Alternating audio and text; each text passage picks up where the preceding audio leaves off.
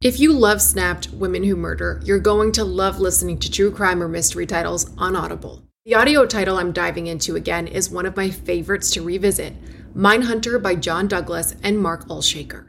Even if you think you know the details of the cases, former FBI unit chief John Douglas took on from documentaries or the scripted show, the audio title goes above and beyond in bringing you along with him in his career, trying to catch serial killers and serial perpetrators. He used psychological profiling to dive into the minds of notorious criminals.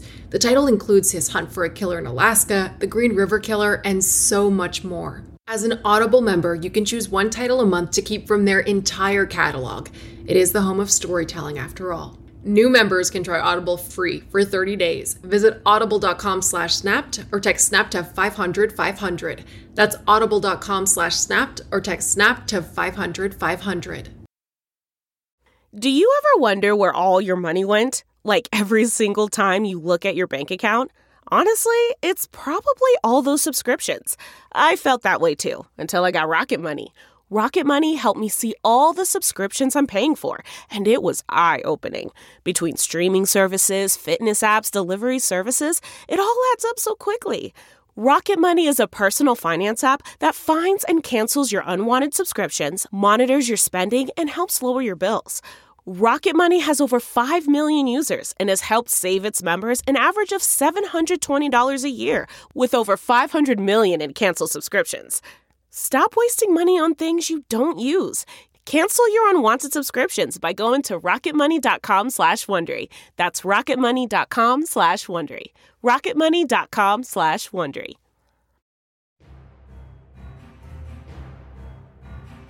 It was a textbook troubled relationship. She had him arrested many times for abuse. She was the product of a broken home. We ended up placed in foster care. He was a violent alcoholic. He was in and out of a job, in and out of his mother's house. And in August of 2007, their turbulent marriage would come to a bloody end. There was one shot into the body. Was it self defense? He was currently on probation for domestic violence offenses. Or was it something else? She didn't want Rusty anymore, but she wanted that money. The jury's decision would depend on what mattered more the abuse before the shooting, or what she had done after. What is the need? Why leave? Why go that far?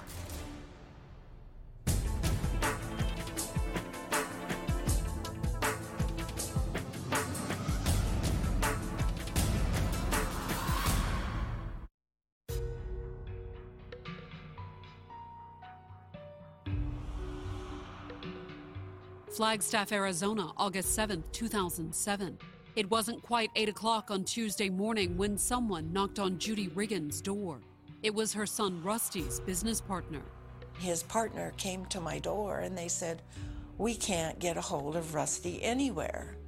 We called and called and he's not answering his phone and, and he's not answering his door. And I said, Come on, let's go over there. Together, they drove over to Rusty's house. Once again, there was no answer but there were signs that Rusty was inside. We looked through the window and we could see Rusty's sunglasses, and Rusty never went anywhere without his sunglasses. Concerned for her son, Judy Riggins called 911. I called the cops, told them that I needed someone to come out, that something was wrong. Once on the scene, the officers went inside to check on Rusty. There was a window that was open on the second floor. So he obtained a ladder, went um, up to the second floor and entered through the window. The officer found Rusty Riggins inside the house. He had been dead for some time. There was visible a single gunshot wound, basically to the backside of his body. A few feet away, police found a single 22 caliber shell casing.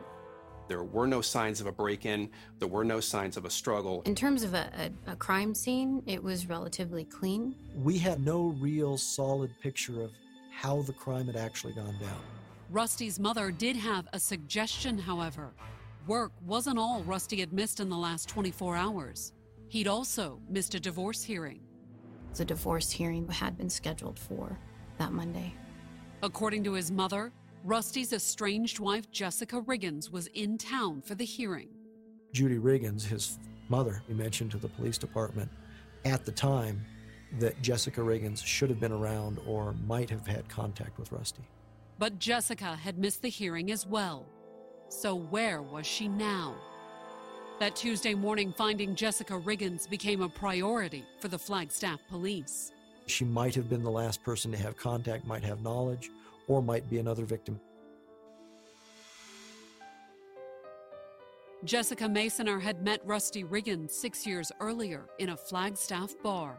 There was eight or ten of us, kind of casually involved in the group. Um, typically Friday afternoon, payday kind of a situation. We were all kind of hanging out together and just having beers and stuff. Originally from California, Jessica had spent much of her childhood bouncing between a series of foster homes. Our biological family, we ended up being removed from their care and placed in foster care. There was one foster family that wanted to adopt her that she really got along with and learned a lot from. But she could never let that final act of adoption occur because she was always searching for her parents and for her mother. In her early teens, Jessica had reunited with her birth mother, but the arrangement didn't work out, and she had ended up back in foster care. The picture that comes out is, is someone who was constantly searching for affection, constantly rejected. In 1985, at the age of 18, she married for the first time. She really liked him, you know, and it was like a high school romance. But the romance had soon faded, lost amid allegations of abuse. There are numerous reports, police reports, and or convictions of domestic violence. Our relationship was always shaky. It wasn't ever really a solid relationship, on again, off again. Uh, it was it was a lot of turmoil. I went to jail four times. After 10 years and two children, Jessica's first marriage had ended in divorce. But there were plenty of men willing to take her ex husband's place. She was really beautiful, so it was the perfect little uh, Southern California blonde. Bright eyes. She was always somebody that was really easy to look at and fun to talk to. None of Jessica's relationships had lasted, however, and most had been marred by allegations of abuse. You see it a lot in domestic violence cases where they're attracted to a certain type of person while that person turns out to be an abuser. By the time she met Rusty in a Flagstaff bar in 2001, Jessica was a 34 year old single mother. She had two teenage sons back in California and three little girls at home. I did the math one time, and, you know, there's several different fathers. The string of failed relationships had left its mark on Jessica. She developed coping mechanisms, and her coping mechanisms was to be a forceful, independent type of person. She's a go getter. She doesn't give up. But an independent streak didn't mean Jessica had given up her search for affection. Jess really just wants a man to be a part of her life, to be a part of her daughter's lives. We didn't have one when we were younger, so family meant a lot. That was where Rusty came in. Like Jessica, the 35 year old had been searching for something since childhood. Rusty never got to know his real father because we had divorced, and he he said that he always had a hole in his heart because he never got to know his real father. And for Rusty, Jessica and her children seemed like a way to make up for his own childhood. He loved children, even as a teenager, he loved little kids. So to me, that is what attracted him to Jessica was the children. His way of thinking, they needed a father. But Rusty also fit the pattern of Jessica's past relationships. He was violent. He was a violent drinker. Uh, there were drugs, there was excessive alcohol. He worked off and on, loading trucks for a local moving company and living with family or friends. He was in and out of a job, in and out of his mother's house, was living on somebody else's couch. A relationship with Jessica appeared to offer the stability Rusty desperately needed. He said to me, You know, Mom, he said, for the first time in my life, I feel that the hole in my heart has been filled. After three years of dating, the couple married in 2004. At first, they enjoyed being together. They were together a lot, all the time. They like to watch NASCAR races, uh, go to the creek, go hiking. But it wasn't long before Rusty was right back where his relationship with Jessica had started in a bar. What ruined Jessica and Rusty's relationship was the alcohol. There was a bar in town that opened at 6 a.m., and he was there at 6.05. But as his wife, Jessica seemed less tolerant when Rusty's drinking got out of hand. She would just kick him out, and Rusty would call and say, Mom, can you come pick me up? I'm standing at such and such a place, and I need a place to stay. I need some place to sleep. Other times, Jessica would have Rusty hauled out in handcuffs. She had him arrested many times for abuse. They had a really rough relationship, but my daughter said that there was abuse towards their mother from Rusty. At least one of Rusty's arrests resulted in a domestic violence conviction. But released on parole, he ended up right back with Jessica. They would just go back and forth. There were times what they call the honeymoon period, and times when things were good, and there were times when there was violence, and she would leave for a while. Um, but it just it continued on that roller coaster. However, by September of 2006, just two years into their marriage, Jessica and Rusty's roller coaster ride appeared to be coming to an end. That month, she didn't just throw him out, she went to court. She had a restraining order put against him. She had um, changed the locks on the house. Three months later, Jessica filed for divorce. They were not going to be getting back together. She didn't feel that Rusty was going to change. So in January of 2007, Jessica and the girls packed up and moved to Lake Tahoe. She got two different jobs with different casinos because she'd always worked and, and she was a good worker. And so she was working to support the kids. Jessica wasn't the only one making a fresh start, however. Contrary to her expectations, Rusty did change. And he had started a moving business, and he was so proud. And he stopped the drugs, he stopped the alcohol. He was doing just wonderful. Within a few months, Rusty even had a new home. One of his first customers, he had a beautiful home that he was trying to sell. And uh, he heard that Rusty was living in a motel. And uh, he, so he decided to rent Rusty out his home. Whether part of it was her and the girls being there was making it harder for him, I don't know. But Rusty had been, by all accounts, doing much better since she moved away.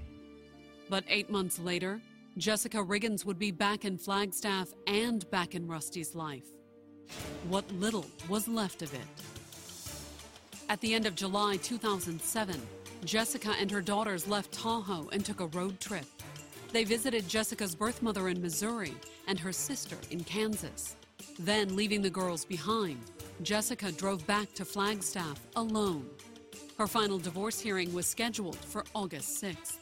Two weeks, she would be gone at the very most. You know, get to Flagstaff, get the divorce, and then make her drive back to, to Kansas. But was the hearing the only reason Jessica was going back to Flagstaff? Or was there a chance of reuniting with Rusty? She decided to try to work it out one more time. And so she left the girls there, visiting with their family. According to his mother, Rusty appeared upbeat when he dropped by her house on August 5th to borrow her car. He had come to pick the car up about 4 o'clock in the afternoon, and uh, he said he'd have my car back by Monday evening. And then Monday afternoon, he was to be in court. But neither Rusty nor Jessica would make it to court that Monday. I was standing at the window and he waved at me and blew me a kiss. That was the last I saw of Rusty. Coming up, the police find Rusty. He'd been there for probably a day. But will they find Jessica? It was determined that the vehicle had crossed over into Mexico.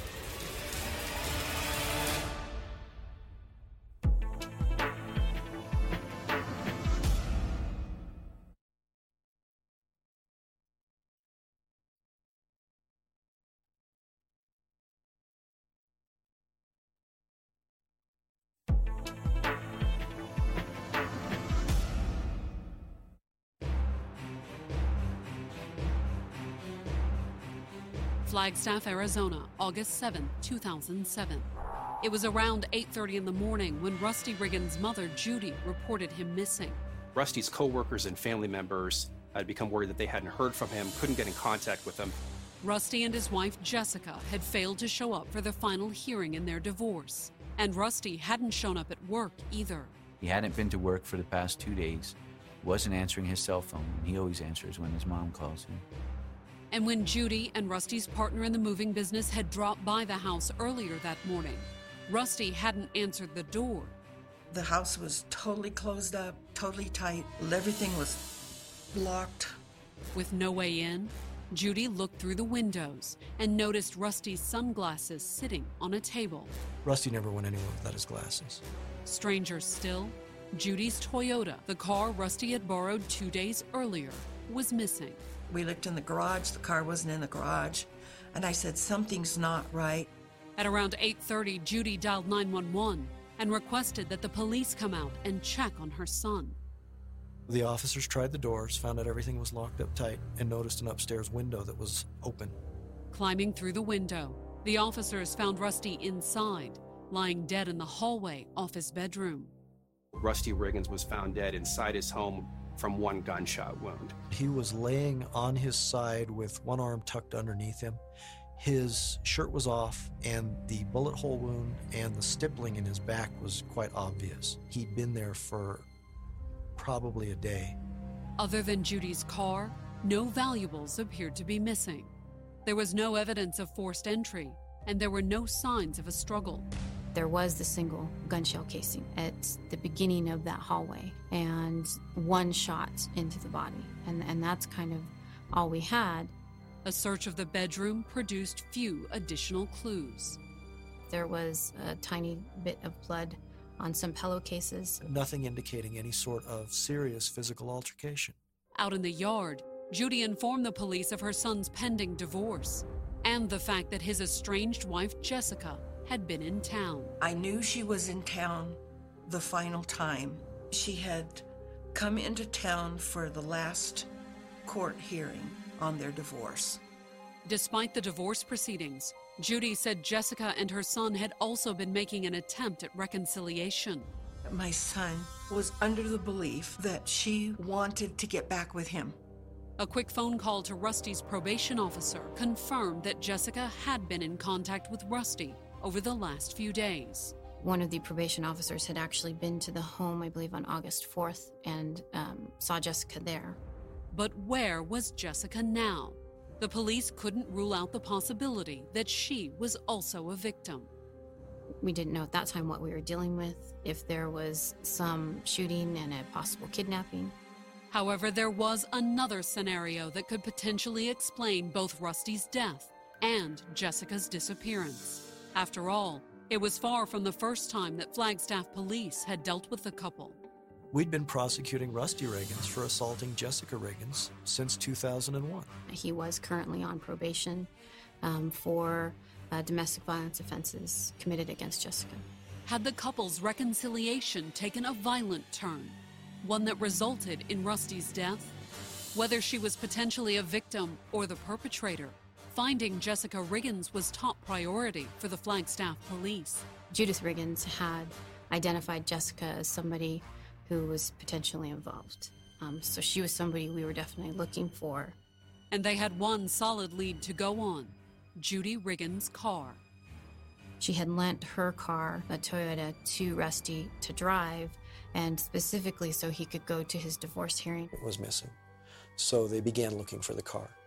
Entering the information on Judy's stolen Toyota into the law enforcement database quickly produced a new lead. Later that day, while we were in the process still of, of, processing the scene, that it was determined that the vehicle with that license plate, or at least that license plate, had crossed over into Mexico. The car had entered Mexico the day Rusty's body was found, 500 miles from Flagstaff, at the San Ysidro crossing between Tijuana and San Diego. The border crossing at San Ysidro has a license plate scanner, and that license plate scanner observed and recorded the passing of the license plate registered to Judith Riggins going into Mexico.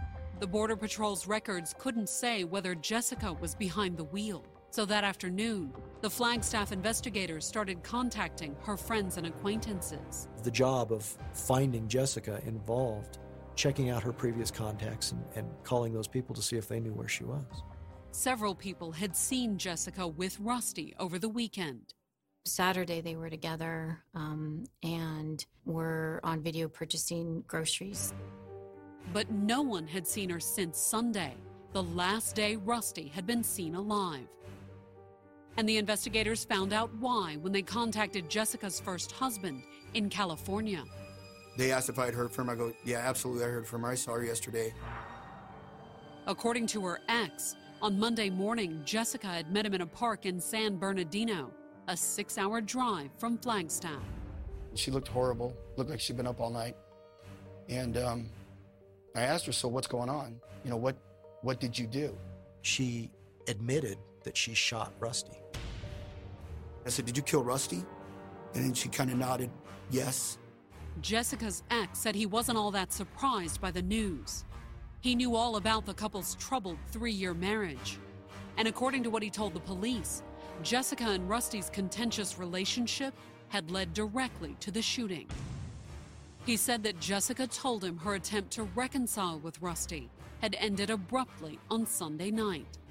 We tried to make up, and there was another argument. And based on what Jessica had allegedly told her ex husband, the argument had quickly turned into a fight. She didn't really elaborate um, too much. She said he started pushing her. In the past, Jessica had responded to Rusty's violence by calling the police and having him arrested. But that night had apparently been different. He went to go backhand her, and as he did, she said she pulled a gun from her purse and shot him. Then, according to her ex husband, Jessica said that she had fled in a panic. Her first instinct was to get out of there before he came after her. The way her ex told it, Jessica said she had driven straight to California, ditching the gun somewhere along the way. She didn't say where she got rid of it or how she got rid of it, but she had gotten rid of it. Jessica's ex husband said he urged her to turn herself in. In fact, he said that appeared to be Jessica's plan all along. The whole reason for her to come and see me was to give me paperwork, um, some signed paperwork she had, so that I would be able to take care of all the kids um, when she got arrested. So, and I just tried to convince her to turn herself in, and she said that she would. That's why he'd refrained from calling the police, her ex claimed. But would she turn herself in?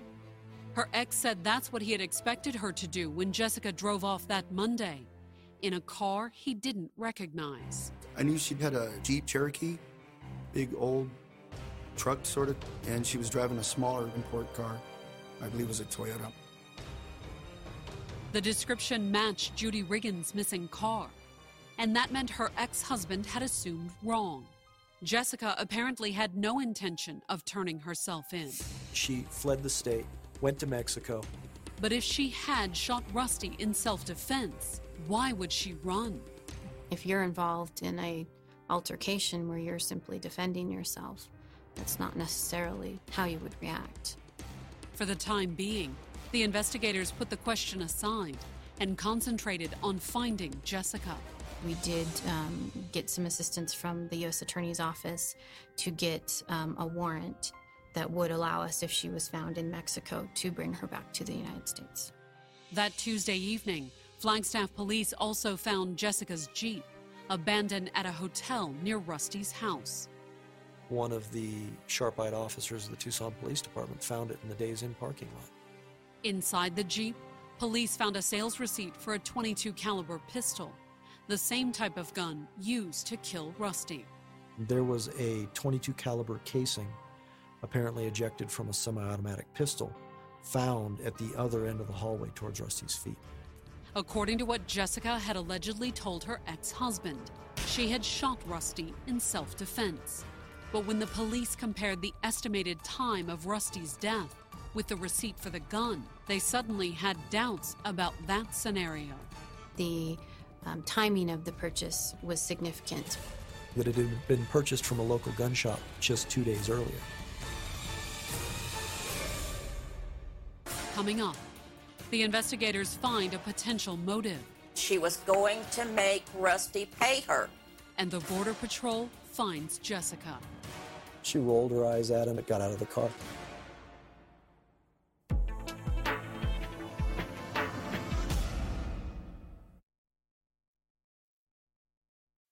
As a Snap listener, you know the world can be a dangerous and unpredictable place. With every case I learn about, I'm reminded how much I want to prioritize my vigilance and preparation. That's why I use and recommend SimpliSafe Home Security. My cameras have alerted me about trespassers and even given me a sense of security knowing my home is safe even when I'm not there. SimpliSafe offers protection for the whole house with advanced sensors that not only detect break ins, but fires, floods, and other threats to your home and getting you the help you need for each scenario. The indoor security cameras offer privacy shutters to ensure physical privacy when you want it. Plus, you can try SimpliSafe for 60 days risk free. If you don't love it, return your system for a full refund. SimpliSafe has given me and many of my listeners real peace of mind.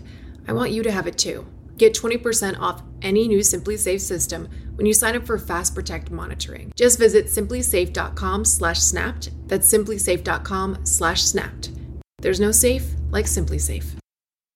This Mother's Day, celebrate the extraordinary women in your life with a heartfelt gift from Blue Nile. Whether it's for your mom, a mother figure, or yourself as a mom, find that perfect piece to express your love and appreciation. Explore Blue Nile's exquisite pearls and mesmerizing gemstones that she's sure to love. Enjoy fast shipping options like guaranteed free shipping and returns. Make this Mother's Day unforgettable with a piece from Blue Nile. Right now, get up to 50% off at BlueNile.com. That's BlueNile.com.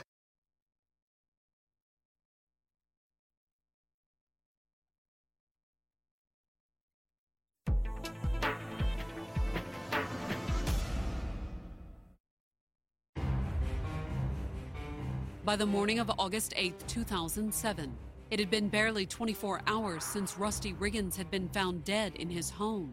But Flagstaff police were confident they had solved the crime. That morning, a Coconino County judge issued a warrant for the arrest of Jessica Riggins, Rusty's estranged wife. They were putting out as much information as possible that she was armed and dangerous, that she was wanted on a murder warrant uh, for the death of her husband. The couple had a long history of domestic troubles. Jessica had been seen with Rusty in the days leading up to his disappearance. And according to what her first husband had told police, Jessica had even confessed to shooting Rusty, claiming she had done it in self defense. I just tried to convince her to turn herself in, and when she finally drove off, she said that she was going to turn herself in. But Jessica hadn't turned herself in. Instead, she had fled to Mexico, crossing the border in a car she had stolen from Rusty. The police began watching for, for the car and asking the Mexican authorities to do the same. As for why she had fled, the authorities figured they knew the answer, thanks to a sales receipt they had recovered from Jessica's abandoned Jeep. She purchased a gun in Flagstaff a few days before the murder. The date of the purchase wasn't the only thing that investigators thought pointed to premeditation. After they found the receipt, Flagstaff police went to the gun shop and spoke with the clerk who had sold Jessica the pistol and a box of 50 bullets. The salesperson mentioned that she asked if she had to buy that many. According to the autopsy, she had only used one. The shot had traveled through the lung and through his heart. But why would Jessica, a mother with three young children to support, kill her husband just hours before their final divorce hearing? Questioning Jessica's friends and family over the next few days, the investigators may have found an answer money. Once they determined Jessica was missing, Flagstaff police had contacted her sister and her birth mother. I had a phone call from the uh, Flagstaff Police Department. They wanted to know where she was. Karina, who lived in Kansas, said she had last seen Jessica at the end of July. Her three minor girls were taken uh, by her to um, relatives in Kansas and Missouri and left there. As for where Jessica might be and what had become of her, her sister assumed the worst. I told them that they need to find Rusty immediately because he probably did something to her. And when she learned why the police were looking for Jessica, her sister figured there had to be some sort of explanation.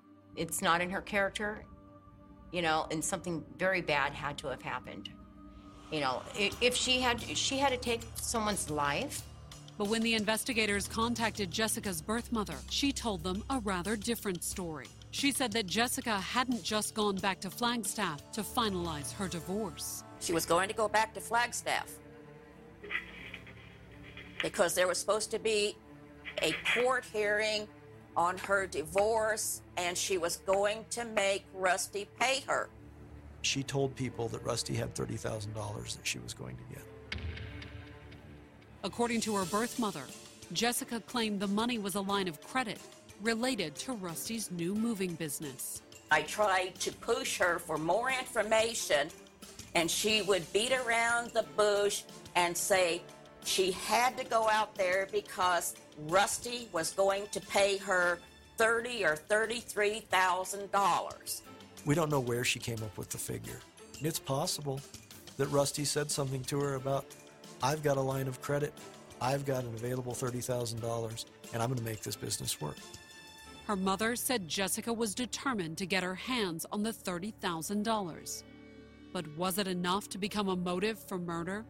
We're talking about a fairly minimal amount of money.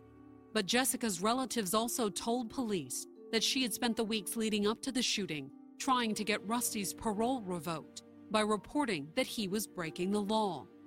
There was concerted effort to try and get Rusty in trouble.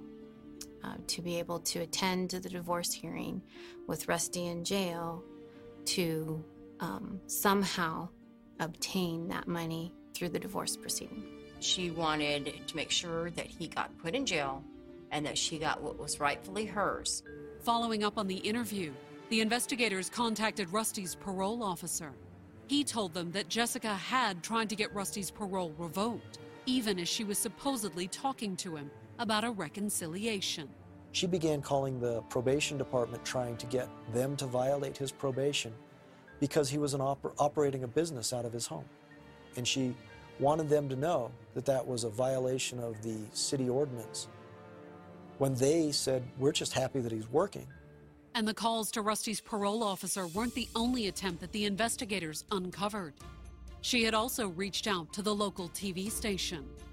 She also called our station a couple of times uh, complaining about her husband. She was telling us that her husband, Rusty, was operating a business without a license and that he needed to be arrested. And when that didn't work, she went to the police department and tried the same thing. She was hell bent. She was determined to put him in jail, and it showed. It showed very much. But was Jessica convinced Rusty was committing a crime? Or was she trying to ensure that his money would be hers? Because she knew she had one day left to carry the Riggins name, and she was going to get rid of him first, so everything that was left would have to go to her as his wife. By August 12th, less than a week after her husband had been found dead, the Coconino County Attorney's Office felt they had a firm case of premeditated murder against Jessica. We had her purchase of the firearm. We had her statements that she had shot Rusty. And they also had the fact that Jessica had spent the last six days as a fugitive.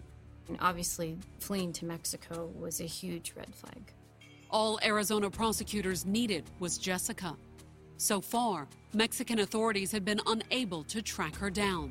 But on the evening of August 12th, Border Patrol agents at San Ysidro once again spotted Judy Riggins' stolen Toyota. She tried to enter the United States from Mexico. Obviously, all the information had been out there. Her pictures everywhere, the license plate, the car, so she didn't get very far. The border agent asked her to step out of the car uh, and informed her that she was being arrested. After almost a week on the run, Jessica surrendered quietly to the Border Patrol agent. She rolled her eyes at him as if this is a waste of my time, but got out of the car. Kind of makes you think that she's she's wanting to get caught. She she's done. She's she's given up. She didn't make any statements, no attempts to justify her actions. And she immediately asked for a lawyer, and no questions were asked, and she didn't volunteer any information. However, a search of the car revealed evidence that appeared to support her mother's story about Rusty and the $30,000 line of credit. In Jessica Riggins' purse were found Rusty Riggins' identification, his debit card, and his debit card for Expert Movers, a company that he had recently started. On August 15th, Jessica was extradited back to Arizona and booked on murder charges. Jessica was charged with first degree premeditated murder, auto theft, and two counts of theft of a credit card. With her bail set at $1 million, Jessica remained in jail. But her friends and family figured it was only a matter of time before she was out. My first impulse was this is totally self defense. This will be cut and dried. She'll be out of there. She may be spiteful sometimes, you know, but she's a good person. My sister is not going to go around killing somebody.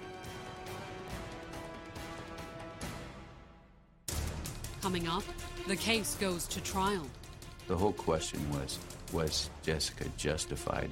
And the investigators uncover a shocking secret from her past. She was the one who called 911 when Jesse Phillips was found dead.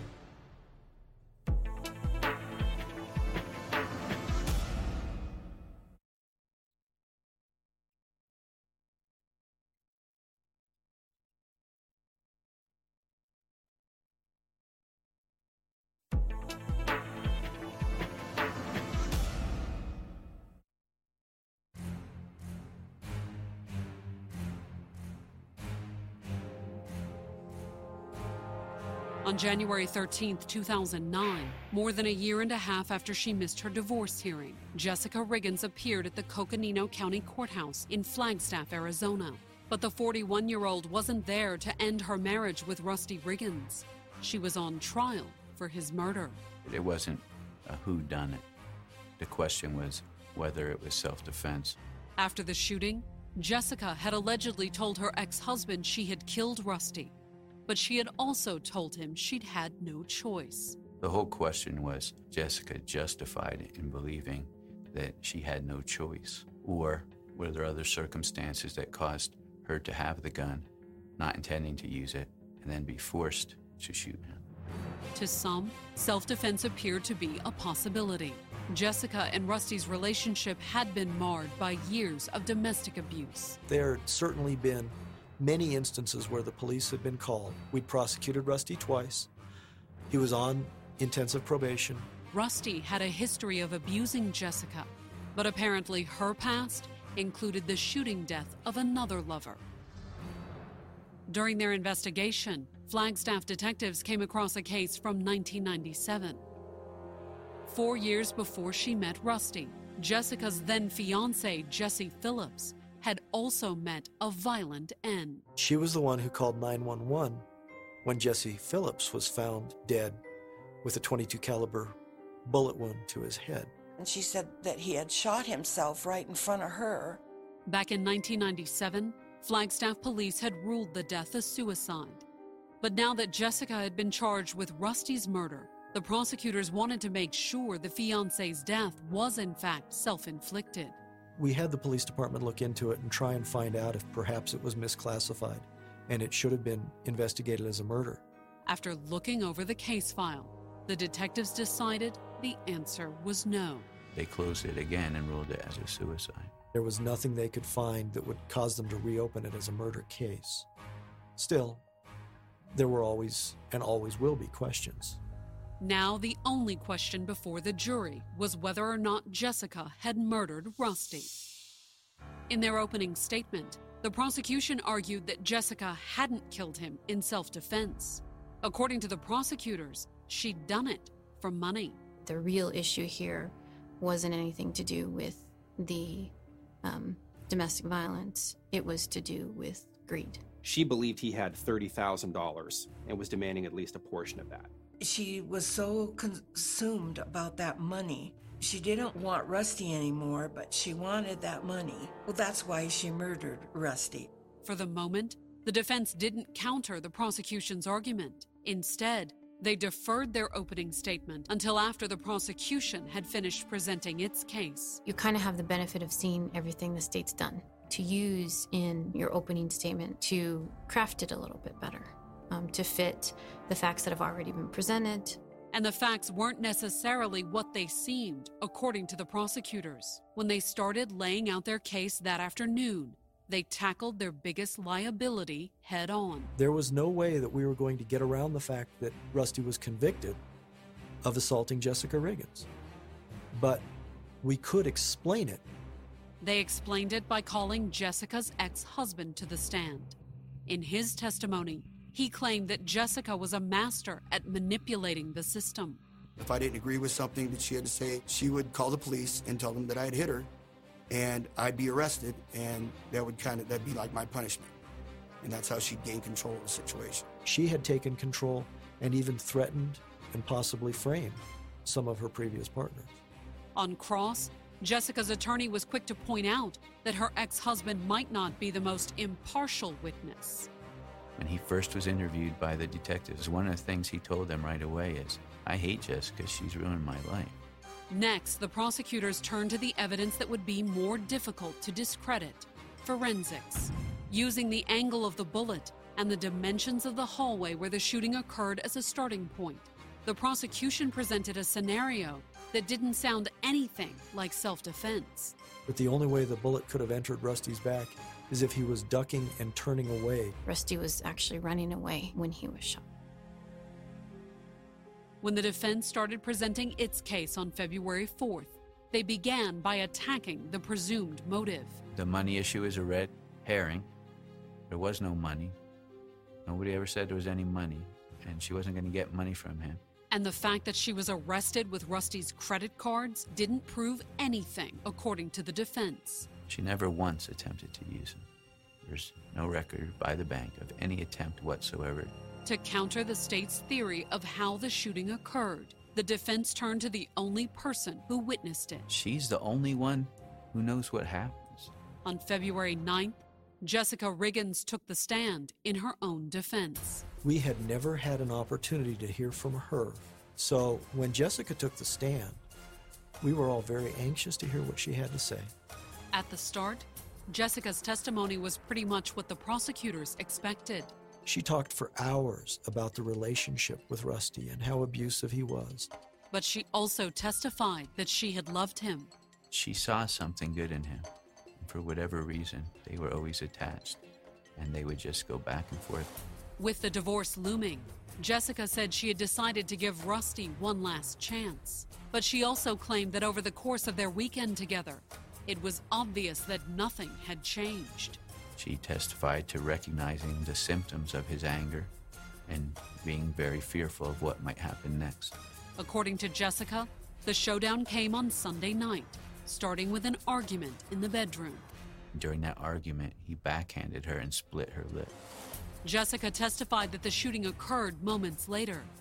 She said she had grabbed her purse and started to leave, but Rusty had cornered her in the darkened hallway. Now he's ordering her around and shutting off the light. Then she sensed him close to her and thought that he was going to backhand her or even punch her with his right hand, and the gun went off. Then, Jessica claimed she had simply panicked. Her first instinct that she explained was just to drive, just to get out of there. Her testimony that after she shot him, she was still afraid that he was alive. And so she ran out of the house. However, fear wasn't the emotion Jessica displayed during cross examination. She became defensive, flushed red in the face, and almost angry that anyone would dare question her version of events. She ended up yelling at the prosecutor. On February 19th, the case went to the jury. During deliberations, jurors had to choose between two different versions of events and two very different Jessicas. Was she the long suffering victim of abuse that her attorneys described, or the combative woman they'd seen on the stand? Coming up, the jury makes its decision. She has to pay the consequences for what she did. Or will the prosecutors pay for downplaying the abuse?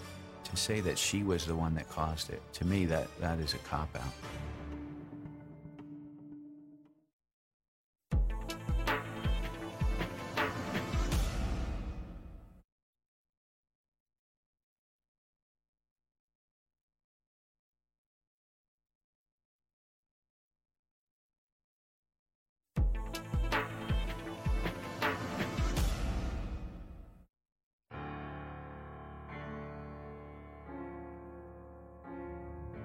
Flagstaff, Arizona, February 24, 2009. Five days after closing arguments, the jury in Jessica Riggins' murder trial had just reached a verdict. She was accused of shooting her estranged husband Rusty in August of 2007, stealing his mother's car, and fleeing the scene. It's a brutal crime in a small town. According to prosecutors, over money. It's between a husband and wife in a quiet neighborhood that usually doesn't see crime. Jessica didn't deny killing Rusty, but Jessica also claimed she had acted in self defense, an assertion that Rusty's criminal record appeared to support. Our office had prosecuted Rusty Riggins for acts of domestic violence. Arguing that Jessica had killed Rusty over money. The prosecution's case had downplayed the abuse. They had even suggested that some of the incidents were staged, something Jessica's attorney found highly objectionable. To say that she was the one that caused it and she manipulated them in order to make her look bad and make it easier to prosecute her or get a conviction for his death, to, to me, that's just not right. Would the jury agree? The courtroom was silent when the court clerk read the verdict. She was found guilty on all counts, um, not only the premeditated murder, but theft of, of the car and the credit cards. Jessica appeared devastated by the verdict. She was just shocked. She thought that by explaining what had happened, um, she would be found not guilty. I think that Jessica Riggins' own testimony is what really convinced the jury that she was guilty of murder. She was sentenced to life in prison. Oh, she is where she has to be now. She has to pay the consequences for what she did. But is Jessica paying for shooting Rusty or for what she did afterwards? And who knows how someone reacts to that type of situation, especially considering her entire past. Jessica Riggins will be eligible for parole in 2032. Jessica's ex husband received custody of her three daughters. Abuse is never okay. If you or someone you love is in an abusive relationship, there is help available. Call the National Domestic Violence Hotline at 1 800 799 SAFE. That's 1 800 799 7233.